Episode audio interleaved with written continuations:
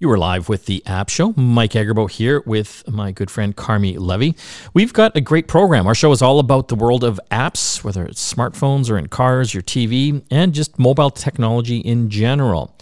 On today's program, we'll be talking about the rise of Chinese shopping apps. Temu, I don't think a lot of people have heard about it yet, is uh, second to only Amazon in downloads on the app stores right now. We'll also be talking about Twitter and uh, media bias. Elon Musk is going after all the public broadcaster news organizations, labeling them as state sponsored media. But is he inherently biased in doing this himself? And uh, we'll talk about airline check in kiosks. Airline travel is already chaos. It looks like Alaska Airlines is going to do away with the check in kiosks, the automated ones in airports. We'll uh, get to the bottom of that. Uh, let's start off with some of the news, uh, Carmi. And this is uh, interesting, and this has been developing over the past uh, few years. Uh, Apple they have their whole ecosystem uh, with their smartphones. They've got the Apple wallets where you can put in your debit cards and credit cards. Uh, but down in the US, they have also uh, been introducing kind of uh, payment plans for things that you buy through your Apple wallet. And now they're going to have savings accounts uh, as well. Is Apple becoming a bank? Uh, I think that they're not a bank yet, but they're certainly on the road toward becoming a bank. Unlike any other technology company, Apple controls more of the ecosystem uh, than anyone else. They own the hardware, they own the operating system, they own all the software that runs on top of it, uh, the app store that feeds it, uh, all of the other ancillary devices that are connected to it. And so it makes sense for Apple because they have so much control over that end user experience and over every link in that chain, so to speak. Uh, that the next logical uh, uh, area of growth as, they've gone beyond services is financial services. Um, because why would they want to leave some of that revenue to financial partners when they can have that revenue to themselves? Um, and so Apple Wallet was just, you know, sort of the first uh, move in that direction a few years back, and they've been gradually expanding the envelope of their financial related offerings since then. Uh, you know, you can you can pay you can Apple Pay, you can Apple Pay later, you can break it up into a number of, of equal payments and span them out over time. That was another tell that they wanted to be kind of like a financial provider. Um, and it's it's so incredibly easy because as you're making the arrangements for your devices, for the services that feed the devices, well, why not just do your banking right within the device itself? And so this extension to to Apple Card is essentially a savings account with a competitive interest rate. Uh, and uh, and it really does look, you know, if it looks and sounds and, and feels like a duck, it probably is, and that's really what it feels like.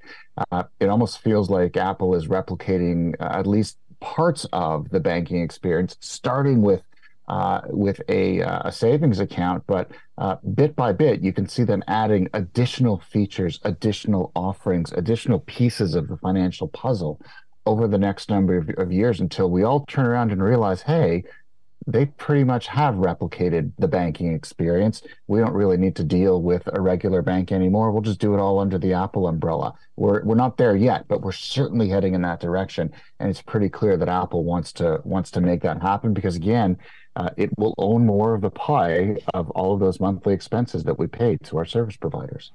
Well, they have that Apple uh, Pay Later feature uh, rolling out in the U.S., not here uh, coming to Canada uh, anytime soon. But basically, uh, you can get like a it's like an Apple loan between fifty to thousand dollars, and you can spread payments over, I guess, six to eight weeks, essentially, mm-hmm. um, with no interest, from what I understand. Yeah, uh, you know, just just divide it up, and suddenly that very expensive laptop that you had your eye on, or the iPhone, suddenly becomes a, a, realistic purchase because well, you don't have to lay out all that cash now. I mean, it's it's it's kind of pulling from the same playbook that uh, payment processors, credit card operators have been using for decades. Um, but you know, now it's it's it's being seen as kind of a benevolent extension of the smartphone that you already know and use and love. Um, and I, I, remember when they introduced the Apple Pay Later, when they were describing it uh, during uh, their keynote, uh, my first thought was it's almost like a Trojan horse. You know, it, it, seems like a, a, a, benign or a trivial feature. Oh, just split up the price and pay for it in four easy four easy payments. It's almost like a late night infomercial. But if you think about the financial underpinning of an offering like that, you kind of have to operate like a bank. You have to have all those financial pieces in place, uh, very complex financial dealings in the background, have that infrastructure uh, ready to service it. Uh, and of course, none of that is visible to the consumer, but it's all there in the background. And Apple is building out a very sophisticated framework to provide financial services and being very methodical about introducing them in a very simple, uh, you know, sort of kind of easy to digest manner. Uh, you know, over a very extended period of time, I would expect Apple to continue to be doing this uh, for years to come until we sort of turn around and go, "Whoa, wait, what just happened here? Uh, this is where we are." And so, I think it's inevitable. Uh, you can only sell so many iPhones to so many people, and at some point, which is what Apple has been doing, you find other ways, services and financial services to drive revenue, recurring revenue over the life of those devices. Uh, and and Apple is pulling it off masterfully to a degree that only it can, because unlike most of its Android-based competitors, Apple, uh, rather uniquely, has that control of the entire e- ecosystem. Nobody else does, and it's kind of surprising that no one else has figured that out by now. So none of the competitors, like the Samsungs of the world, can even come close to creating this ecosystem, can they? No, they can't because if you think about it, Samsung uses someone else's operating system, uh, Android, Google's Android, uh, across multiple devices, and each device has a different environment uh, within it. So, for example, when Apple introduces a new version of iOS, within just a few months, uh, three quarters, uh, 80% plus of all end users uh, using iOS devices, in fact, have upgraded to the new operating system. That makes it significantly easier to roll out financial services that require some pretty heavy security infrastructure to make them work properly. Much more difficult to do if you're trying to do that into the very fractured uh, Android landscape where you've got a, a, very heterogeneous hardware environment, lots of different phones. Uh, 18 months after a new version of Android is released, you know, they're barely into double digit penetration. Um, so it's very difficult for a company like Samsung to deploy that kind of um, you know that kind of service across its its its ecosystem because it is nowhere near as well developed or as homogeneous as Apple's is. It's possible, but it's a much steeper climb for a company like Samsung. Certainly, Google could use its power as the you know the major domo of the Android world to bring its vendor partners in line and spearhead such an effort. Um, but they've tried that before with with other services, and you know nobody wants to be uh, kind of folded in with everyone else. Samsung introduced Bixby because it didn't want to follow Google's lead.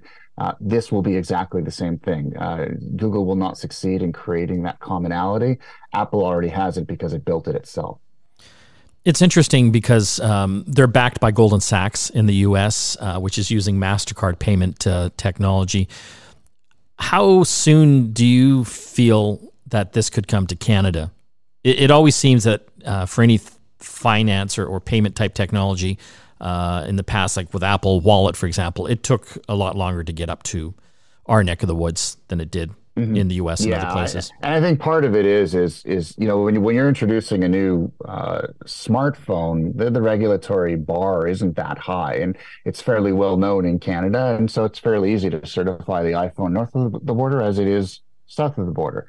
Very different when you're introducing financial services because Canada's financial landscape is very different, and the regulatory oversight is very different in Canada and our market isn't as large to justify that kind of investment. So it's a harder lift to do it in Canada, and the rewards just aren't there to a company like Apple. So they're not in such a rush uh, to introduce it in Canada. It will come here eventually. It will event. They will eventually figure out. They'll learn from large markets like the U.S. how to deploy these services at scale and do so profitably. And once they do, it will come to Canada. But we're talking years, not months. Uh, and of course, it won't be as, as soon as you and I wish. And those, uh, you know, very competitive uh, rates that are being offered on this savings account, you know, well above 4%. I suspect that eventually when it comes to Canada, it's not going to be quite as rosy for Canadian consumers. Our numbers may be better, but certainly not like what we're seeing in the US. The good news is, is long term, any uh, introduction of a tech company driving financial services will put pressure on our existing banking infrastructure, maybe make them a little bit more competitive. So uh, I welcome Apple's arrival, but it probably won't happen soon enough. We're going to have to take a break here on the App Show. When we come back, we're going to be talking about all these Chinese shopping apps that are becoming very popular. They uh, offer all sorts of uh, fantastic deals, but who's behind many of these apps? We'll dig into that. You're listening to the App Show here on the Corus Radio Network. Back after this. You are back with the App Show. Mike Agerbo here with Carmi Levy. We're going to talk about some of the uh, Chinese shopping apps that are climbing the charts in the app stores. The, the latest one is Temu, and you might have seen some of the ads online uh, and on television uh, as well. I mean, they're everywhere, and they offer incredible deals on a lot of different items. You know, obviously a lot of tech items and cables and accessories, uh, iPhone cases, but they're also into clothing in a big way and other household items. Carmi, have you had a chance to use any of these? Uh, I have. They're showing up in my in my social media feeds uh, because, I, of course, I I stopped to look at one of them once because I was curious, and now I'm being inundated inundated with them. Temu, of course, is the one that's getting all the attention now. But you know, Wish has been around for a little while. There's another one called AliExpress. Um, you know, and and and they get our attention initially because oh my god, that stuff is so cheap. Holy cow, how do they do that? Seventy percent off. Of course, I'm going to stop scrolling through my feed and read it because I everyone we all want to save a buck now, of course. Um, but you know, the more you dig into this app, the more you realize it's one of those you kind of get what you pay for, uh, and there really is no such thing as a free lunch. And yes, it looks like a like a great deal. I, I for certainly would like that watch. I've had my eye on for eighty five percent off, um, or those cables for you know a third the price of what I'm paying either in store or on Amazon. Um, but then when I get to it, I realize it may be an off-brand uh, cable. It might not be certified, um, which of course presents all sorts of other hazards to my hardware. Um, and where is it coming from? I never quite know. They kind of hide where, hide who the vendor is and where they're from. Temu, of course, uh, is it, it's based in Boston, so they have a an office there. But really, um, it's owned by a Chinese company. Uh, it's owned by the, the by the company that has the the, the Chinese e-commerce platform Pinduoduo. Um, and so think the, the, they they released Pinduoduo in China, not available outside of China. They released Temu globally and then they set up an office in the U.S. and you know make it look like like it is a, a Western resource with a with a global headquarters in Ireland when in fact it isn't. Uh, just like TikTok, uh, the strings are clearly being pulled from the shadows of Beijing. So I worry about that. I worry about buying things on a platform where I don't quite know where the app comes from, who's controlling it, where that data is going. All of the things that we've been arguing about about TikTok for months now uh, Temu essentially presents the same thing in the guise of an e-commerce app that presents itself like you know cheap Amazon. Um, but really, sometimes I wonder: is it really worth the the risk for for seeking those kinds of savings? There is no free lunch here. I think you nailed it right there with that description. Cheap Amazon. I've I've tried a number of them. Uh, you know, I've tried AliExpress in the past. DHgate is uh, another one. Uh, they're a little bit clunkier. Uh, I started using SHEIN, and that's spelled uh, S H E I N, and uh, I really liked it because it, it was a cheap way to get cases. You know, like iPhone cases that you're typically paying like 30 40 50 dollars for you can get them for like in many cases under five dollars I mean, mm-hmm. yes, you get what you pay for, right? I mean, yeah. they're not like high end leather cases, but I really liked. Um, I have an Apple Watch, and you can get Apple Watch straps on there for five to ten dollars, and it's kind of nice to be able to accessorize uh, that. But mm-hmm. uh, I tried Temu out uh, recently, and it's Carmi, it's addictive because once you get in there, you just start going down this rabbit hole of just cheap stuff. Like I bought um, a Game Boy knockoff that has 400 games built into it for 15 bucks. But, wow. Yeah, but you know, I eventually got it, and it's still cool. But you can see why it's fifteen dollars. Do you know? do you yeah, know what I mean? It's, it's not a one-to-one comparison to no. what you would buy from a more traditional, either regular retailer or e-commerce retailer. So this is cheap knockoff online stuff. Yeah. Uh, from from sources unknown, and so as long as you go in with your eyes open with that, like that's okay because for a lot of folks like like you're right. If i'm building a collection of watch straps and i don't want to spend you know, 75 bucks a strap um, then i can buy a, a, bunch of cheap ones and then change them every day and not feel guilty about having a collection so there are certain use cases where it is absolutely you know there's a there's a place for this kind of thing it's kind of like the online version of the dollar store yeah, totally um, Totally. But, you know, we have to remind ourselves that it it is not. Uh, you know, we're we're not getting something cheap and and and you know getting exactly the same thing. There is a price to be paid, and I worry about the back end uh, again. And you know, not to kind of you know beat on that Chinese drum, but anytime a major Chinese-owned platform sort of sets up something quietly in the West um, sets up offices to make it look like the company is American owned or European based. Um, I, I am concerned, uh, and I you know I'll still use the app if if it's worth my while, but I will still will also at the same time raise my hand and say let's at least know who we're doing business with, and let's at least you know go into this with our eyes open, recognizing who this organization is and where where they're based and who they do business with, namely the Chinese government. As long as we're aware of that, I think we're okay. Yeah, I'm I'm pretty aware of of that. Still, I mean, the mm-hmm. deals are so they're so good. But you know, I, I've tried. No. Yeah, I've tried buying some of the clothing. Like I bought some um, kind of aqua socks, you know, for when I go kayaking and stuff. Mm-hmm. Uh, and again, I got a great deal, but. Y- you can see you, you're getting what you uh, you pay for, uh, but you know to your your note there about you know these are Chinese owned companies. PDD, uh, Pinduoduo, uh, that owns Temu, Temu, they got in trouble over in China uh, for uh, basically uh, having kind of malware uh, on on the app itself that took control of Android phones more than uh, they let on. Which yeah, and that's it's it's sort of one of the risks. And again, I don't I don't want to make this seem like I'm Apple fanboying here, but that is one of the key architectural differences between Apple's ecosystem and Android's ecosystem is that uh, you know to get a, an app onto an Apple phone is a much higher bar. Um, there's no side loading on an iPhone, um, whereas there is on an Android device, and the level of validation on the app store is higher in Apple's landscape than it is in Google's. Um, and so, and again, of course, Android fans will say, well, that allows you to customize the Android experience more. And having used Android devices for much of their existence, I completely agree. However, when it comes to cybersecurity, it's a lot easier for cyber criminals to do their thing on a platform like Android because they don't have to jump through as many hoops in order to get their malware on the device in the hands of an unwitting consumer.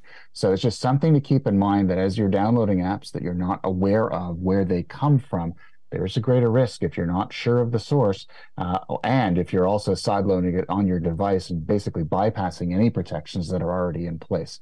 Uh, again, one of those things that we, I'm not saying don't do it, but do it with your eyes open and recognize the risks that you're exposing yourself to in the process.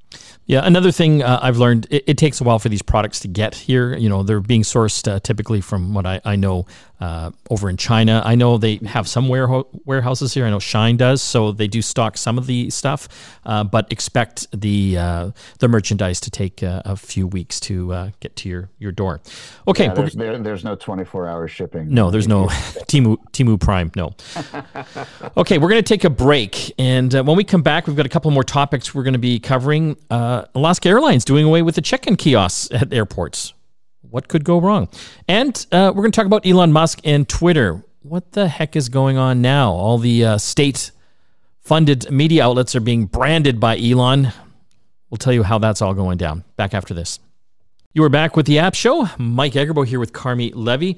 Uh, we still have uh, a couple more things to talk about. Of course, Twitter here in a moment, uh, but also, have you experienced a lot of that airline travel hell over the past few years? Those airports have been congested, but one airline, Alaska Airlines, is looking to do away with the check in kiosk at the airport.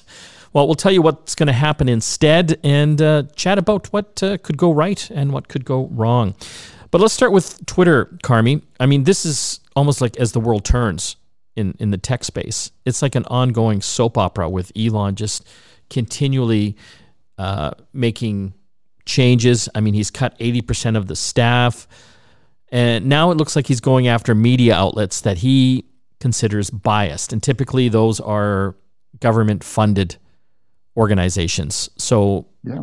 BBC, NPR, PBS, ABC down in Australia, and of course in Canada, the Canadian Broadcasting Corporation, the CBC.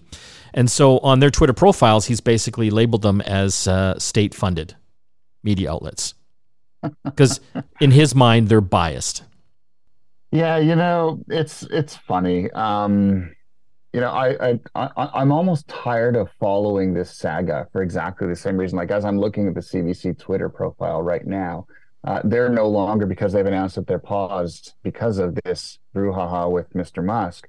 Uh, they're no longer posting new uh, material to any of their Twitter accounts. Um, uh, but Elon Musk, of course, has the ability to change uh, the label that they put on the on the, the accounts. And so right now it says 69% government funded media. Uh, and Elon Musk was having fun with it. He kept changing it every time CBC would post something. He would change it in response. Um, this is not how uh, the billionaire owner of a major social media platform needs to behave. But uh, and and I shake my head in, in shame watching this play out. Another ugly chapter in a very ugly ongoing story. Uh, but you know, Elon Musk has a very long history of of of not you know essentially not not not supporting media, uh, essentially seeing him seeing himself as the as the anti-media, uh, being very antagonistic toward media of all stripes, particularly those that are at least partially publicly funded, like the CBC, NPR, PBS, BBC, ABC in Australia. Um, that he is he has always seen them as government mouthpieces, not really understanding uh, the difference between publicly funded and and and that you can be partially publicly funded, but you know independent journalism uh, and and and produce independent media coverage as well. And having worked uh, for the CBC, you know, both as a guest as well as a journalist, I can say that from firsthand experience.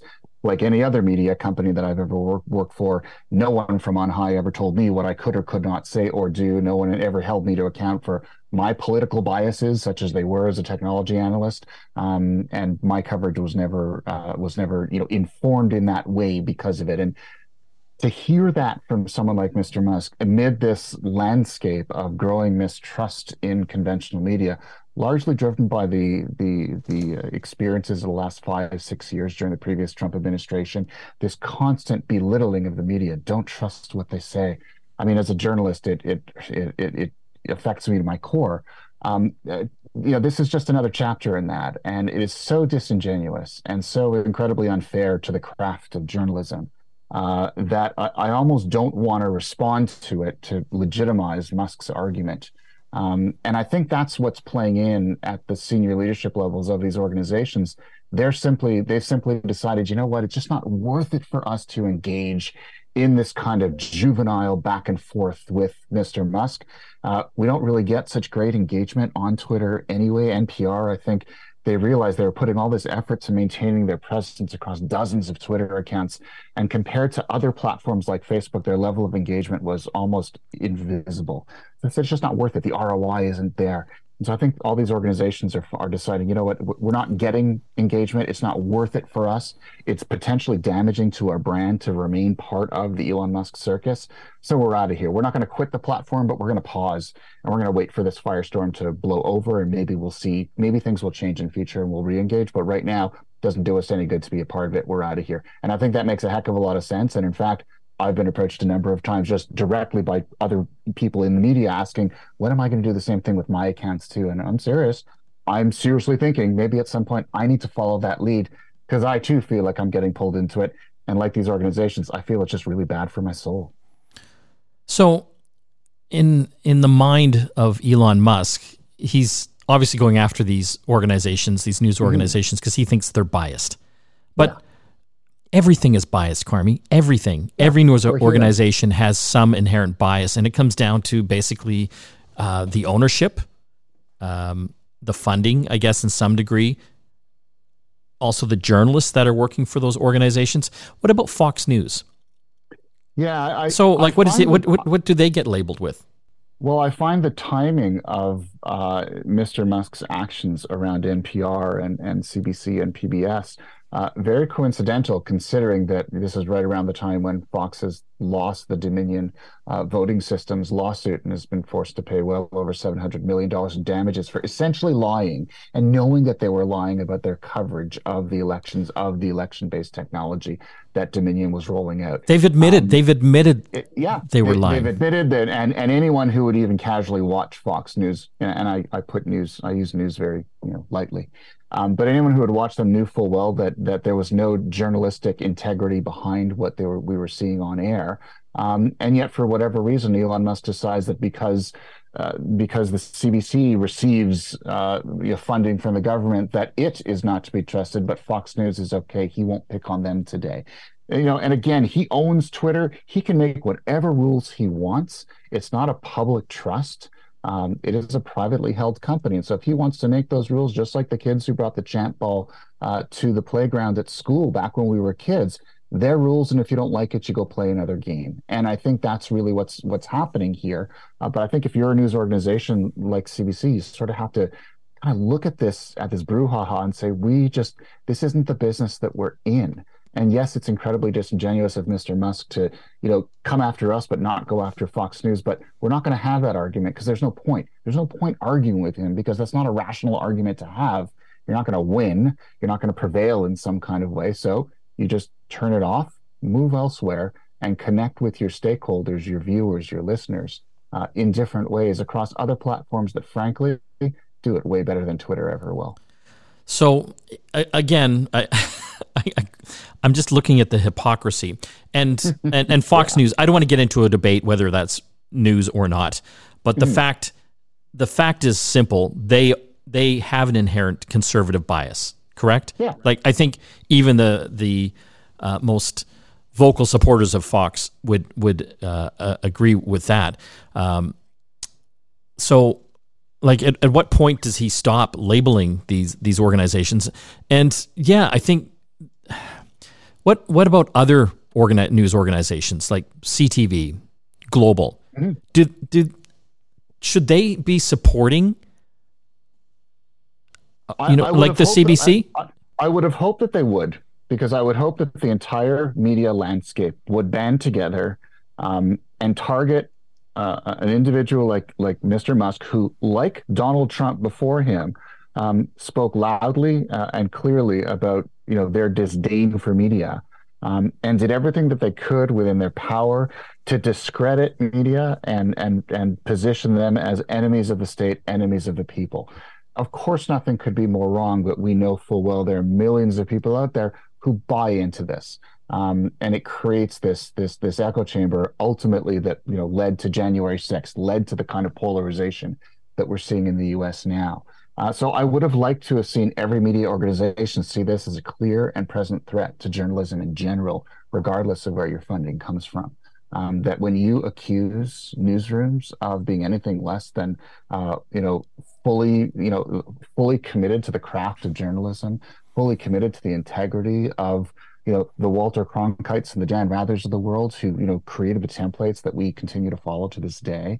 Um, that you know if if you stand in silence, you're essentially allowing it to happen. And so I really wish the industry would recognize this and be a little bit more vocal. Uh, that's not happening, um, and so you know I I don't know where we go from here, but I think the short-term decision that that media organizations and quite frankly a lot of you know companies who do business and use Twitter uh, that they're ultimately going to have to make is: Am I better off here, here or not? I'm not going to get involved in a in a political debate because I'm in business to make money and keep the lights on. Um, and and as a result, at some point, I'm just going to have to go focus my energies elsewhere instead of playing Elon Musk's game. And I think that's really what he wants to do.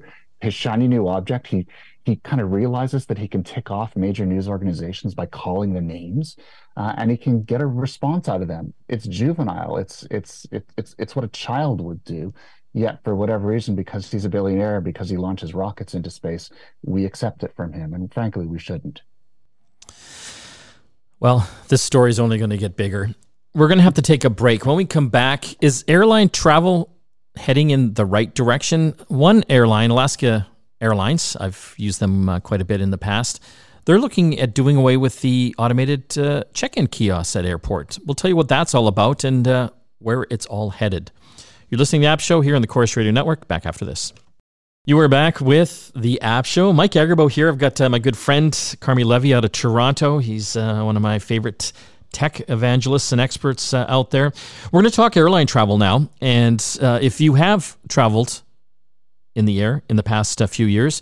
You probably have some stories. Uh, I still have been traveling uh, quite a bit, even during the pandemic, and it it it's gotten a little hairier. Well, now there's uh, a report that Alaska Airlines is starting a three-year, two and a half billion dollar project to what they say is improve the airport experience in cities like Seattle, Portland, San Francisco, and, and LA. And they're looking to modernize uh, the lobby experience, the check in uh, experience. And that includes removing the old check in kiosks, which have kind of been the standard now for checking in for all airlines. Is this freaking you out a little bit, uh, Carmi? oh yes, it is. I, you know, I, have flown a few times uh, over the last few months, and just kind of getting back into that groove as well. And um, you know, there's there's a certain degree of comfort to be had when you walk into an airport and you see uh, a bunch of kiosks with the logo of the airline that you're going to be flying with, and you see staff members who are there to help you when you have questions.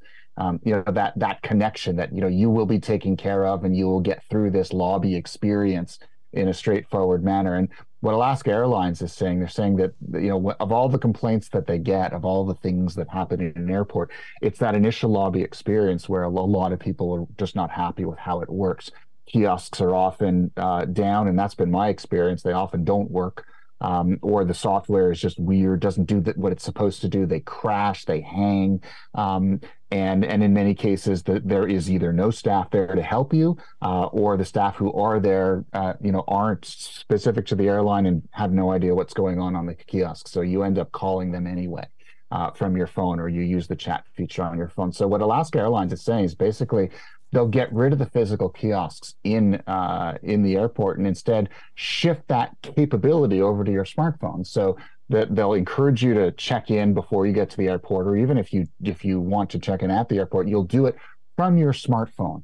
And then there will have these it, will be based on an iPad. They call it a bag tag station, where you scan your, your boarding pass, you get a tag, it prints, and then you you you you drop your baggage off all in one place, and it's all controlled off of the app on your phone instead of whatever software they've got on the kiosk. So you know, part of me is a little freaked out because I'm going to sort of lose that point of connection in the airport. But at the same time, I'm thinking, most of the kiosks weren't working properly the last time I went through the airport anyway. So maybe if they have better control over the experience on my smartphone, the software gets updated more more frequently. It's on my device. It integrates better with my boarding pass and all the other things that I've got electronically related to my travel. Maybe there's potential here, but you know, I, I, say so with great trepidation because there are so many opportunities for this not to work. Not everyone has a smartphone. Not everyone is adept at using their smartphone as, as they probably should be. So I see a future of a lot of people standing in the lobby at the airport fiddling with their phones because they can't get the app to work and there's nobody there to help them. That to me is a dystopian future I wouldn't wish on my worst enemy. It's going to be interesting. They say that 70% of uh, travelers that use Alaska Airlines check in before they get to the airport. They want to get that number up to 90%. Uh, and the idea about taking the checkout or check in kiosk out, it theoretically is supposed to reduce time because right now that process takes five minutes or more in some cases to go through all the crazy prompts on there where they say the baggage tag stations will only take about 45 uh, seconds. So uh, they still will have people there. They'll have uh, Apple devices as well to to help folks that uh, need help. But to your point, Carmi, not everyone is tech savvy. I remember during the pandemic, you know, when you had to produce all the uh, you know additional vaccination information, uh, and, mm-hmm. and most people had that stored on their phones. I was traveling over in Europe during that time, and it it was chaos, right? Because uh, a lot of the older folks just didn't know how to use the technology properly. Mm-hmm. and there was it was it was madness. There were people literally crying at the at the gate because they just couldn't make it all all work. So right now they say 70% of people check in before they get to the airport. I mean that's a lot but there's still 30% that's going to yeah. gum the system up Exactly. It's always the small minority, the outliers, the ones at the edge of the of the spectrum, who will gum up the works for everyone else and for themselves, of course. And uh, unfortunately, the the in airport experience doesn't deal well with anomalies. Doesn't deal well with people who can't navigate themselves. Doesn't deal well with people who have trouble with the technology. Um, and I think that's going to be a problem area. Um, and I think this is it's an opportunity for airlines to come up with better software, better apps that are cleaner, um, that get you through the airport more consistently, that do it in a secure way. Um, but at the same time, I, you know, I, I look at my 80 something year old mom. She'll, oh, she'll forget probably it. never fly now because yeah. of it. There's no way. Yeah, forget and, it. And even if I were right there alongside with her, um, she doesn't have a smartphone. So for me to navigate her is is like now that she doesn't have a phone, what do I do now? How do I incorporate all of her stuff on my device? Uh, like there are answers that I don't even have questions to, and and I'm I'm an expert. I mean, this is what I do for a living. So if if it gives me stress, and before I go to the airport, I'm loading up my phone and configuring it and making sure that everything is already ready and pre-positioned, so that when I get into the airport, I know exactly what I need to show on the screen. Um, if it stresses me out, uh, imagine someone who this isn't their job, and now multiply that by thousands of people and the small percentage of them who won't be able to sort of figure it but, out for themselves. But Carmi, it, uh, it's relying on it's going to be chaos. It's it's relying on technology all down this path as well. Uh, yeah. Part of that is okay, great. You've checked in and you've print out uh, a bag tag at the new I, iPad bag drop kiosk. It's still a kiosk, right? yeah, uh, but ironically, they're replacing one kiosk with another. Yeah. So, but then okay, you get the tags, and then they're installing automated bag drop systems, and this is where things go wrong too. I, I remember being in Toronto Pearson back uh, a few months ago, and I, I traveled with WestJet, and they've got those automatic bag drops, right? It, you're mm-hmm. supposed to put yeah. it in, and it scans the tag. It wasn't working properly, Carmi, and it was it was I've never seen anything like it. People were losing their minds, right? Because people would be bringing the bag up, and it, the thing pretended to scan, but it wouldn't accept the bag.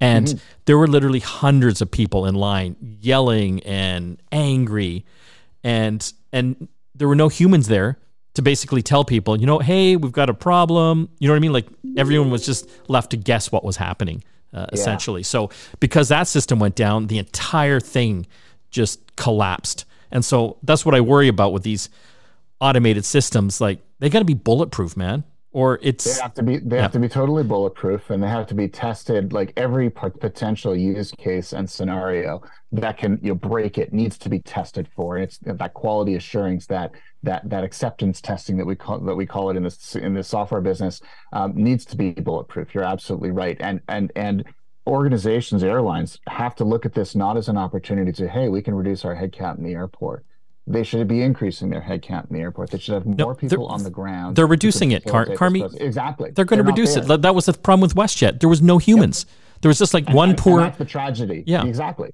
There was one poor WestJet employee there, and God, uh, you know, if she could just wither away and die, like she was like, she had no control. She she didn't even have information. Do you know what I mean? So yeah. they they need more humans if they're going to do this to to help shepherd us into this brave new world. I, I completely agree, and I know that there's there's a movement afoot in Ottawa to revisit the airline travelers' bill of rights, and to because it was overhauled a couple of years back, but clearly it it, it, it is nowhere near where it needs to be. Um, but I think that should be part of it. There should be guarantees from the airlines and from the airport authorities on, um, you know, how they are going to staff themselves to have sufficient numbers of people on the ground to both facilitate our use of the technology and to guide us when that technology doesn't work as advertised. Um, oh, because right it's now, always going to work, the airport experience is a nightmare. okay, I uh, we're going to have to call it a show here, Carmi. I want to thank you for joining us once again. Absolute pleasure to be here. Thanks, Mike. Want to give a shout out to our sister show, Get Connected. It's on every Saturday across the Corus Radio Network. You can find out more information on our website, getconnectedmedia.com. It's available as a podcast as well. Both of these programs, the App Show and Get Connected, on your favorite uh, podcast software. And uh, I want to also thank all the folks that helped put the program together here back at the studio. And uh, we will see you again next time. Mike and Carmi signing off.